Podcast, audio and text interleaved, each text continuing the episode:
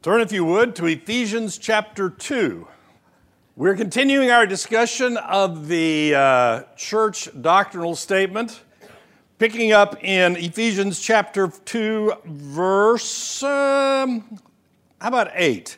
For by grace you have been saved through faith, and this is not your own doing. It is the gift of God, not a result of works, so that no one may boast. That was last week's lesson. We began the discussion about salvation and what it meant to be saved by grace alone. But continuing into verse 10 For we are his workmanship, created in Christ Jesus for good works, which God prepared beforehand that we should walk in them. Notice the use of the word work. We are not saved by works. We are saved to do works. Today we're going to talk about the second half of that, which is the doctrine of sanctification. We're going to work through the doctrinal statement regarding sanctification. This is Article 9, if you have the book. We believe that sanctification is a setting apart unto God, is threefold. Stop, middle of the sentence. What does this mean? Sanctification has a past, a present, and a future implication. What are we? This is what is known as positional sanctification. Through the finished work of Jesus, we are declared to be righteous. This was last week's lesson. What are we becoming? This is what we call progressive sanctification. Work out your salvation with fear and trembling. And finally, what we someday will be, which is ultimate sanctification, which is referred to as glorification. Later, I'm going to have a chart of errors to avoid when dealing with sanctification. And I think the first one on the list is confusing justification and sanctification. They are different things. Last week we talked about justification. What does it mean to be made right with God? Justification is an act. It is done. You are justified. You are reborn. You are made anew. You are a new creation. But I don't know if you've caught on to the fact you're not perfect yet. You may have the indwelling Holy Spirit. You may have been declared righteous in the eyes of God because of the finished work of Jesus. But we live everyday life we get frustrated. I got frustrated the last two days over a sink. You know, all Teresa wanted to do was replace the faucet. How hard could it be? And 14 hours later, I finished it after dismantling the whole sink because it, anyway, frustration. Sanctification Progressive sanctification is the process by which we work out what God has put into us. What is the period of sanctification? Well, it starts when you are justified and it ends when you die. So I'm hoping most of us are in that bracket right now. This is the Christian life. This is what it means to grow, to mature. We'll look at a lot of verses about this in just a moment.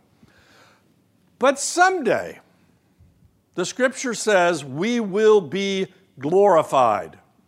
In our sermon series, we've been talking about the second coming, and we had a brief discussion about our glorified bodies and what that means.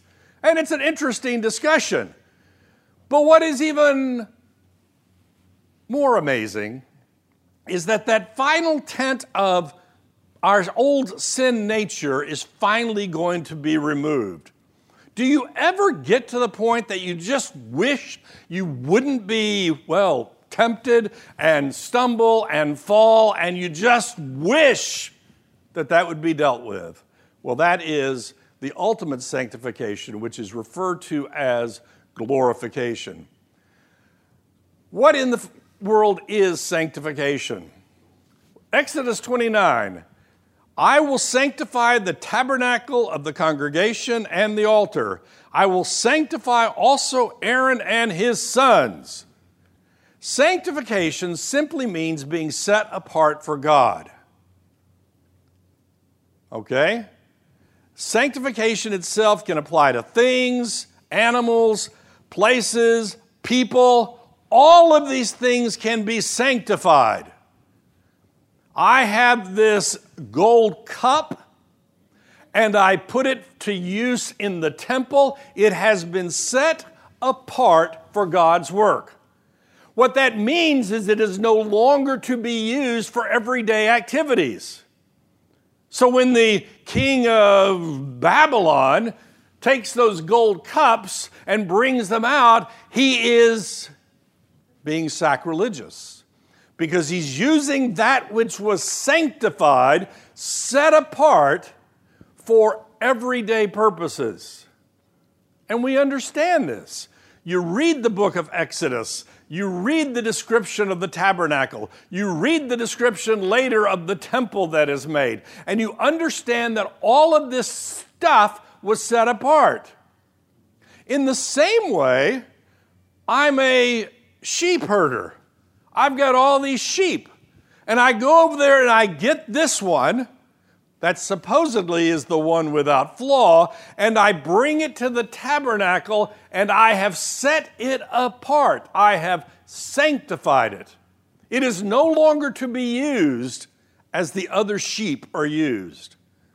So we sanctified the candles, we sanctified the animals, we uh, sanctified the altar.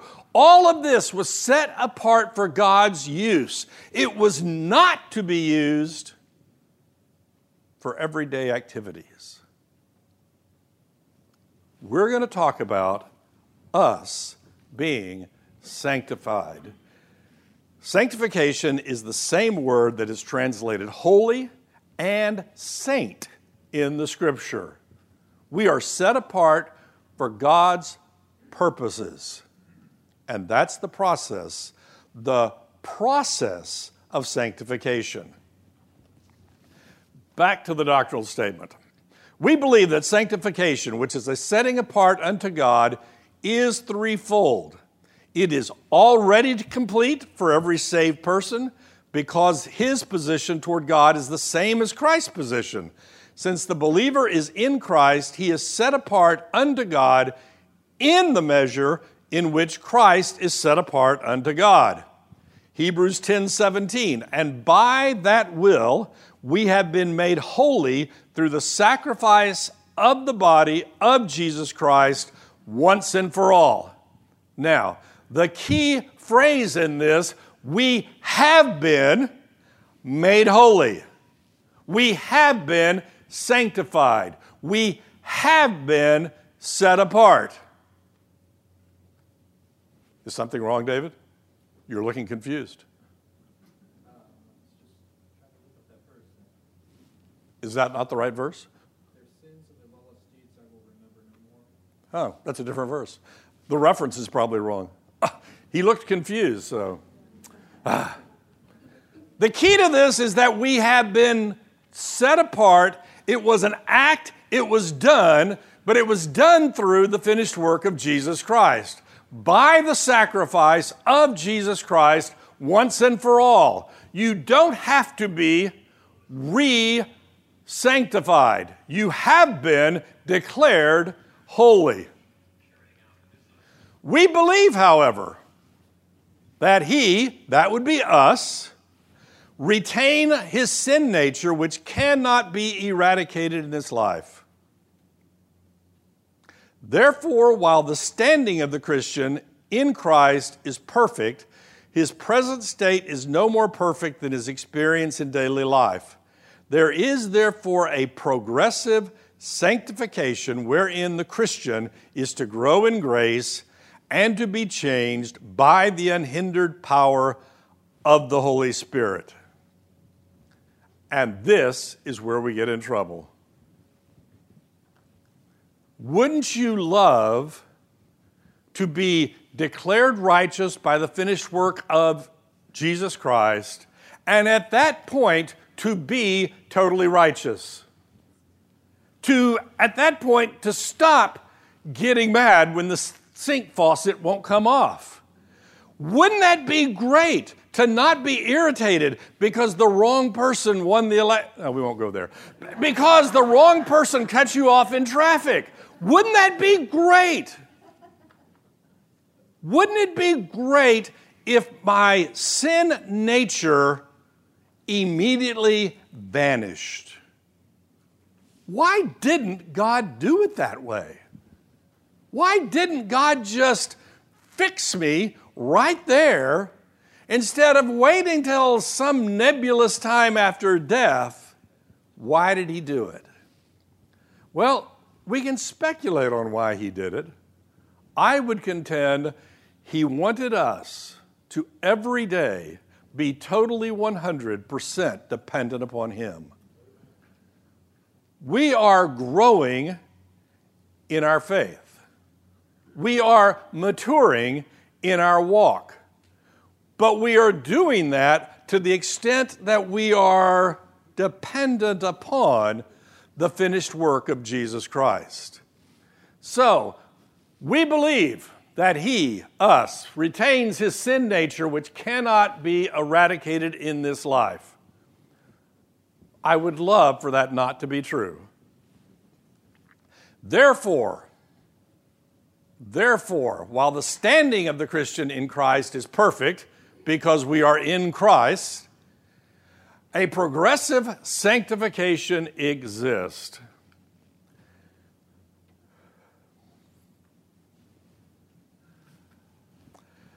Second Corinthians 7 1.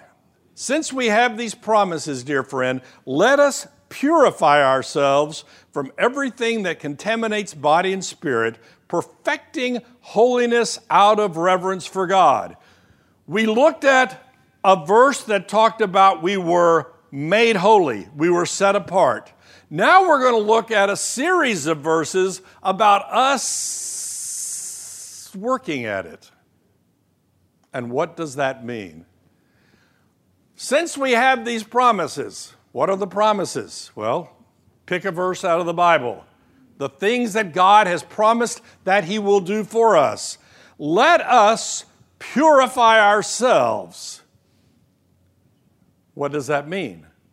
Let us set ourselves apart for the things of God. But look at what it says. Let us. That's you, that's me, that's all of us. Error number two that we're going to fall into. Okay? And trust me, you're going to do this. The first error was confusing justification and sanctification. The second error is one of these things that, as we've noticed, I, I use the picture of guardrails, you know, going down the highway. Okay? Uh, when we talked about Jesus, we talked about those who think he's just God, great guy, or those who think that he's just human, great guy, but not God. You can run into trouble on either side. When it comes to sanctification, there are two errors. One is thinking it's all up to me, and the other is thinking I'm going to sit here passively in my chair and let God take care of it. Just like He did for justification. The reality is, we participate in the sanctification process. We are told to do things. Do you remember the discussion that we had in the book of Galatians when we got to the fruit of the Spirit. You know, The fruit of the Spirit is love, joy, peace, patience, and the rest of them.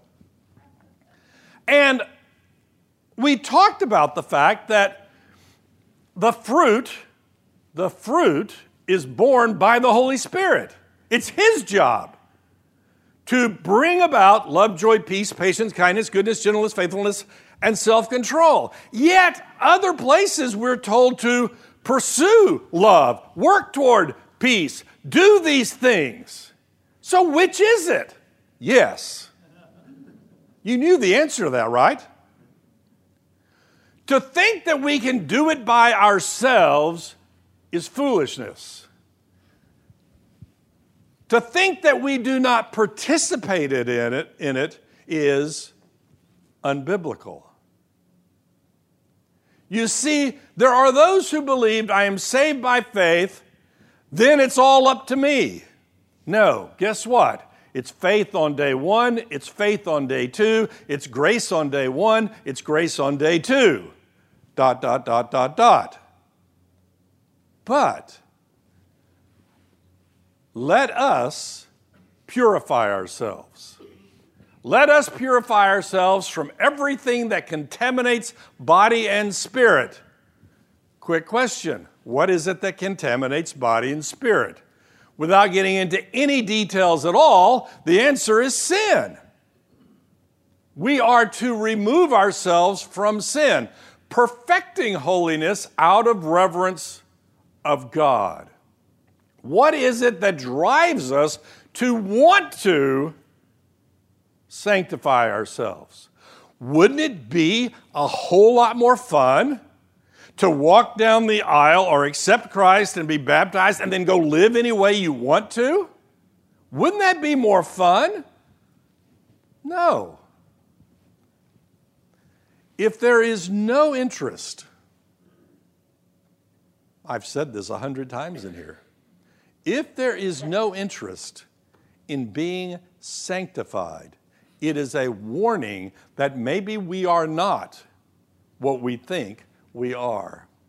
For God did not call us to be impure, but to live a holy life.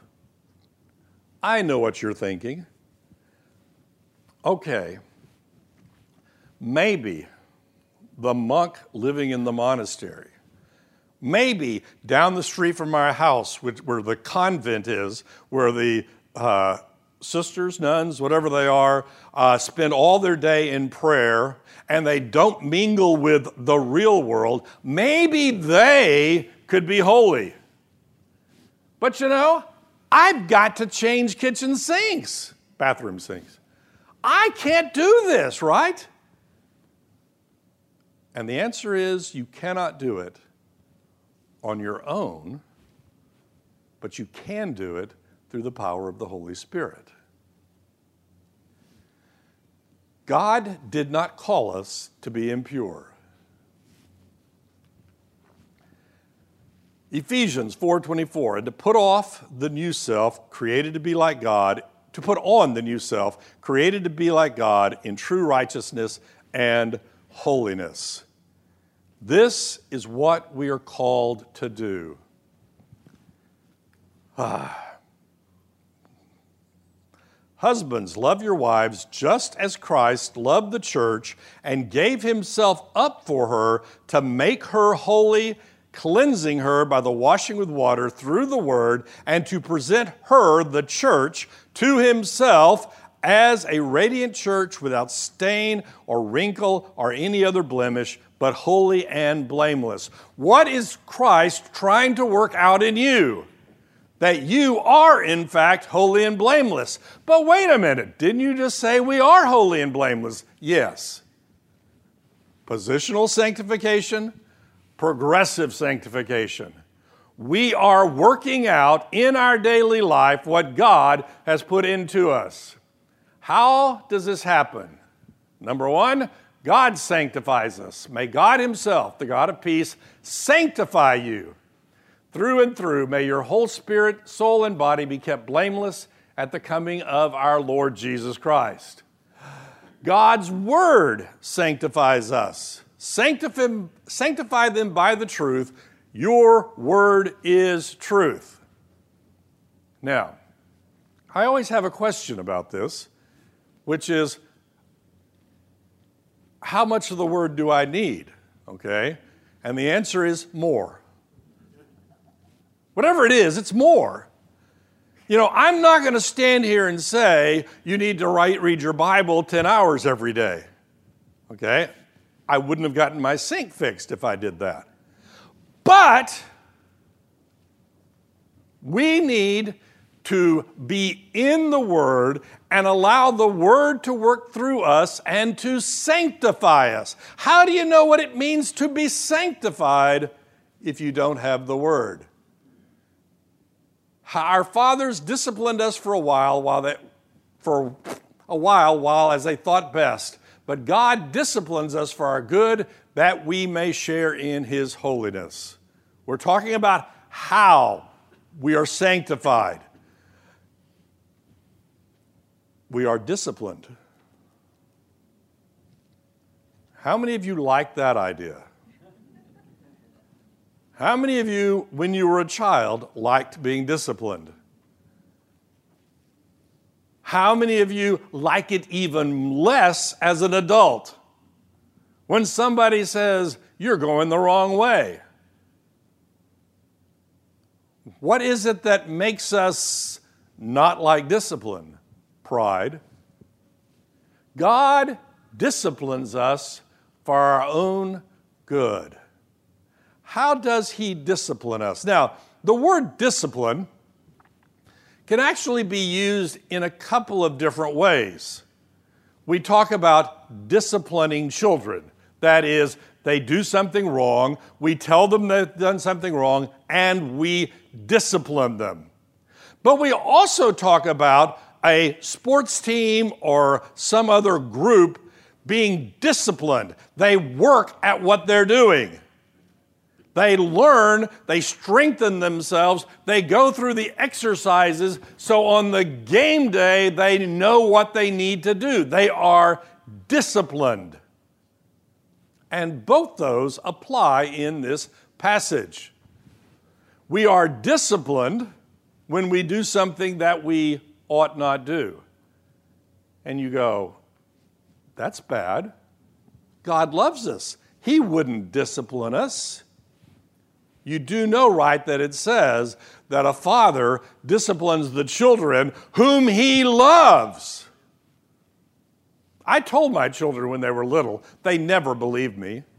But I told them, if I did not love you, I wouldn't discipline you. I would just let you do whatever you wanted to do. If you're not my problem,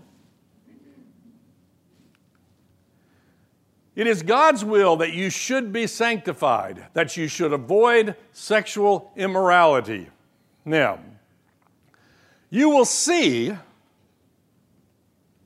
in the scripture, when it talks about being holy and being set apart, it does spend a certain amount of time talking about sexual immorality.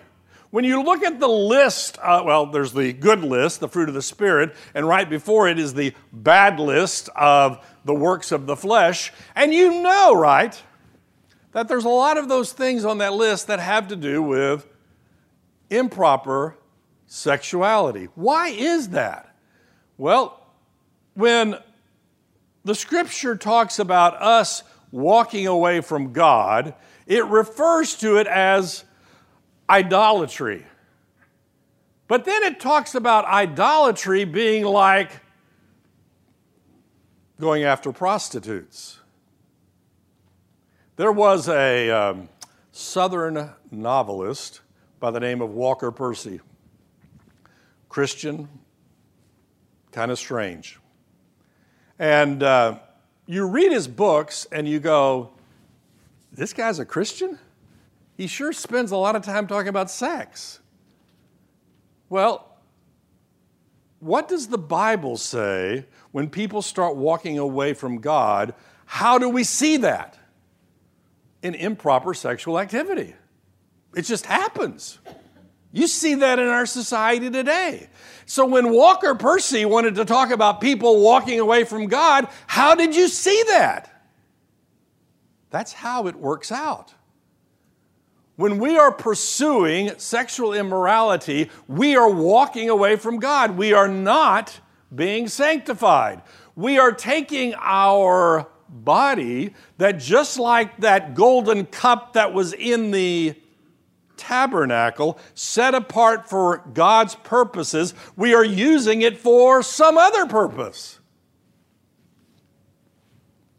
Therefore, I urge you, brothers, in view of God's mercy, to offer your bodies as living sacrifices, holy and pleasing to God. This is your spiritual act of worship. Do not conform any longer to the pattern of this world, but be transformed by the renewing of your mind. Then you will be able to test and approve what God's will is, his good, pleasing, and perfect will. We could spend the next two hours on these two verses. You know why I know we can do that? I've done it before.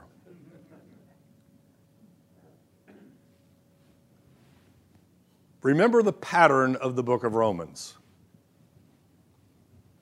Romans 1 to 8.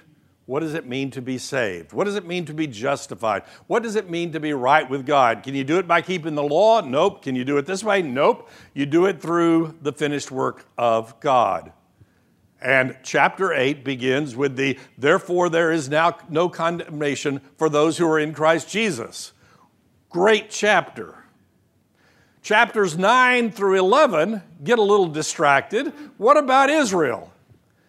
But chapter 12 returns back to chapters 1 to 8 and says, okay, now what do we do about it? We have been justified. What do we do about it? Do not be conformed to the pattern of this world. Offer your bodies as living sacrifice. What does that mean? I remember Ted once in a sermon talking about this passage says, you know, you're going to offer a, a, a lamb as a sacrifice. You slit the throat of the lamb, the lamb dies. You put the lamb on the altar, and the lamb's not going anywhere. Why? Because it's dead. But you and I have this strange habit of wanting to climb off. We don't want to be the sacrifice. We want to climb off and run off for a little while. That's why we regularly, daily, have to put ourselves back on the altar as a sacrifice. Are you seeing a pattern here? The process of sanctification is a process. Every day, we are to present ourselves as sacrifices. Every day, we are to stop being conformed to the world. Every day, we are to renew our mind. Every day, we are going to look to see what God's will is. Every day, every day, every day. Back to the doctrinal statement. We believe also that the child of God will yet be fully sanctified in his state, as he is now sanctified in his standing in Christ, when he shall see his Lord and shall be like him. This isn't today. This isn't tomorrow. This is heaven. That final taint of our sin, of our sin nature, will be removed. And we shall, in fact, be like Christ. Now, remember, that doesn't mean we're going to be God. It doesn't mean we're going to be 100% God and 100% human like Jesus is. It means that as Jesus was in his human flesh, we too will be able to not sin. You've heard this before, right?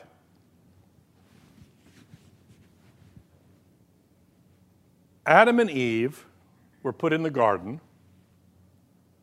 Adam and Eve were told to tend the garden, and Adam and Eve were told they could eat of anything they wanted except that one tree over there. At that point, Adam and Eve could have sinned, or Adam and Eve could have not sinned. They sinned. And we, you and I, are born with a sin nature. We had a discussion about this about three weeks ago. You and I are now, well, no, in our unregenerated state, are in a position where I would contend we cannot not sin. We're going to sin. In fact, I'm not going to say everything that the unbeliever does is sin, but when we do things and do not give God the glory for them, even though the thing in and of itself might be good, it's still sin. So Adam and Eve could sin or not sin. We in our fallen state cannot not sin. We are made new through the finished work of Jesus Christ, and we can not sin. But we also do sin. But there will come a time when we are glorified and we will be free from sin and we will not be sinning in heaven.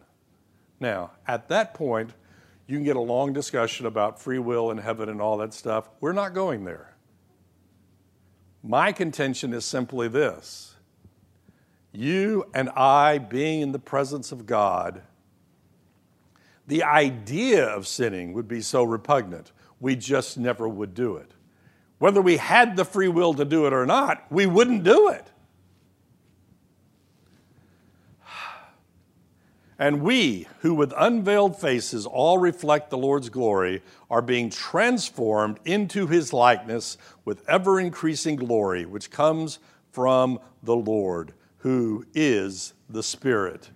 Ever increasing glory. That's you and that's me. C.S. Lewis wrote an essay, it's actually in a book by the same title, The Weight of Glory. What that means for us to be conformed to the image of Christ.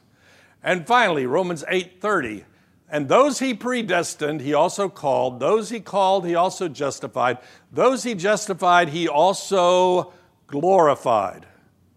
Now, I know what word there you want to talk about, and we're not going to do that because we're going to talk about the last word, and that is glorified. The key to this is he who began a good work in you will accomplish it. We are dead in our trespasses and sin. We are declared righteous through the finished work of Jesus Christ. We live our life working that out in our daily life. Sometimes we do well, sometimes we don't do well, sometimes we're just just. And at some point, God takes us home and we are made what God had intended us to be. We are glorified. Errors to avoid confusing justification and sanctification. Always, always, always remember which comes first. I told you last week, and I'll repeat it again because it's relevant to both of these lessons. If you ask a good Catholic, Are you saved? if they really understand their theology, they will say, I mean, they will use this line, I hope so. Why? Because they believe that through the grace of God, through the grace of God, they are being sanctified. They are being sanctified, they're being sanctified, and at some point, they die.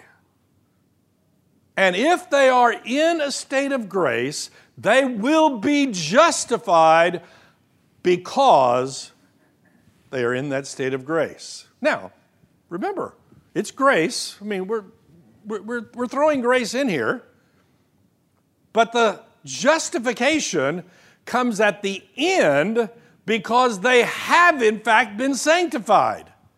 To them, the Protestants are telling a lie. Well, God is telling a lie.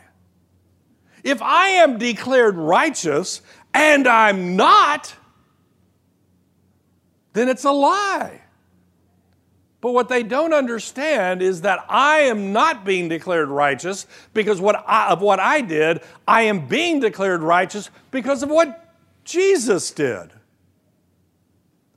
So, the process is of sanctification. The event is of justification. And we have to keep them in the right order, and we have to remember let's keep going. Believing that we add anything to our justification. This is error number two, among many. We talked about this last week, but I'm going to remind you of it because, because we just read a lot of verses that say you have to do something.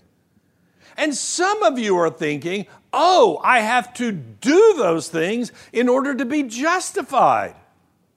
Go back to last week's lesson. We don't do anything to be justified, we do things to be sanctified, to be set apart. We, nothing in this lesson should lead you to believe that you have to do these things in order to be justified.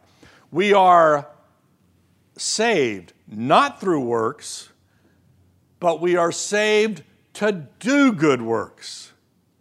You have to understand that distinction.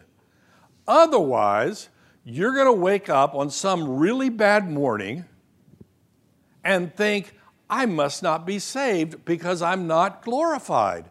I'm still sinning. Yeah. Believing that our sanctification is already complete. This is known as perfectionism. There is actually a movement, was, I'm not sure how big it is today. I'm a new creature. All things have become new. I'm perfect. I always wanted to ask the guy's wife. Perfectionism, perfectionism is the idea that being made new in Christ, I am perfect. Now, sometimes this gets kind of connected with some idea of Gnosticism because people begin to think, okay, spiritually I'm perfect, and that's all that matters. What the flesh does, well, that's just the flesh being the flesh. And as every good Gnostic knows, the flesh is evil and wicked anyway. That's how you have uh, medieval uh, people setting up a kingdom of God on earth, and we're all anything we want, but our bodies, well, we can do anything we want with that, and so you have all kinds of, well, sexual immorality. There are those who want to say, I am a new creature, I'm perfect. But you don't see that in their everyday life. My argument would be those who are, in fact, closer to perfection continue to realize how far from perfection they really are. To me, it's the person who's not even close who begins to believe that maybe I'm perfect. Believing that we do not participate in our sanctification. This also is an error. Uh, J.I. Packer says God's method of sanctification is neither activism, self reliant activity, nor apathy, God reliant passivity, but rather God dependent effort. Okay? You know what this means, right? There are those, I have heard this, you, there are those, I am saved by grace and it's up to me to work it out. No. That is going to produce confusion, it's going to produce exhaustion, it's not going to work. That's one of the problems thinking that it's all you. In case you missed it a while ago, It's grace on day one, it's grace on day two, it's grace on day three. Dot, dot, dot, dot. And in case you missed it, it's faith on day one, it's faith on day two, it's faith on day three, dot, dot, dot. But you know the flip side of this. You know, I'm going to sit in my easy chair with my remote control for the TV, and if God wants me to be holy, He'll make me holy. I mean, I'm showing how much I trust God because I'm just waiting on Him. You know, it's like asking God, I'm going to sit in this chair until you show me somebody to love, to show your love to. Guess what? You run into people all the time. That's who we are supposed to show love to. Every day, every minute of every day, you're being sanctified or not. It is neither activism, self reliant activity, nor apathy, God reliant passivity. It is rather God dependent effort. You wake up every morning and you say, God, I can't make through this day without you, which, by the way, is true. I need you to show me what to do, which is true, and then you go do it. Conclusion In Christ we are sanctified, made holy because of his righteousness. We are in the God directed process of working that out in our daily life. That is the process of sanctification. Someday, God will complete, complete in us that which He began. And remember, God's part and our part, and don't confuse the two. Justification is totally God. Just out of curiosity, why is that part totally God? We had this discussion last week. It's totally God because there's nothing we can do. Backing up in the Ephesians passage that we started with, we are dead in our trespasses and sins. It isn't that we could do something, but we don't have to. We can't do anything.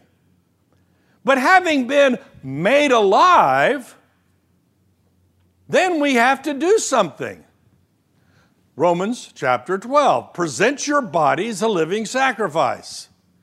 And to me, this just gets real simple. That hand is part of my body. That hand can be used to do good things, or that hand can be used to do bad things. I am to set that hand apart to do what God directs it to do. And that is God's part to direct, our part is to respond. We get confused because we're not growing fast enough. We get confused because we're not where we know we need to be. But we also get confused because we think it's all up to us. And that's the problem. We respond, God directs.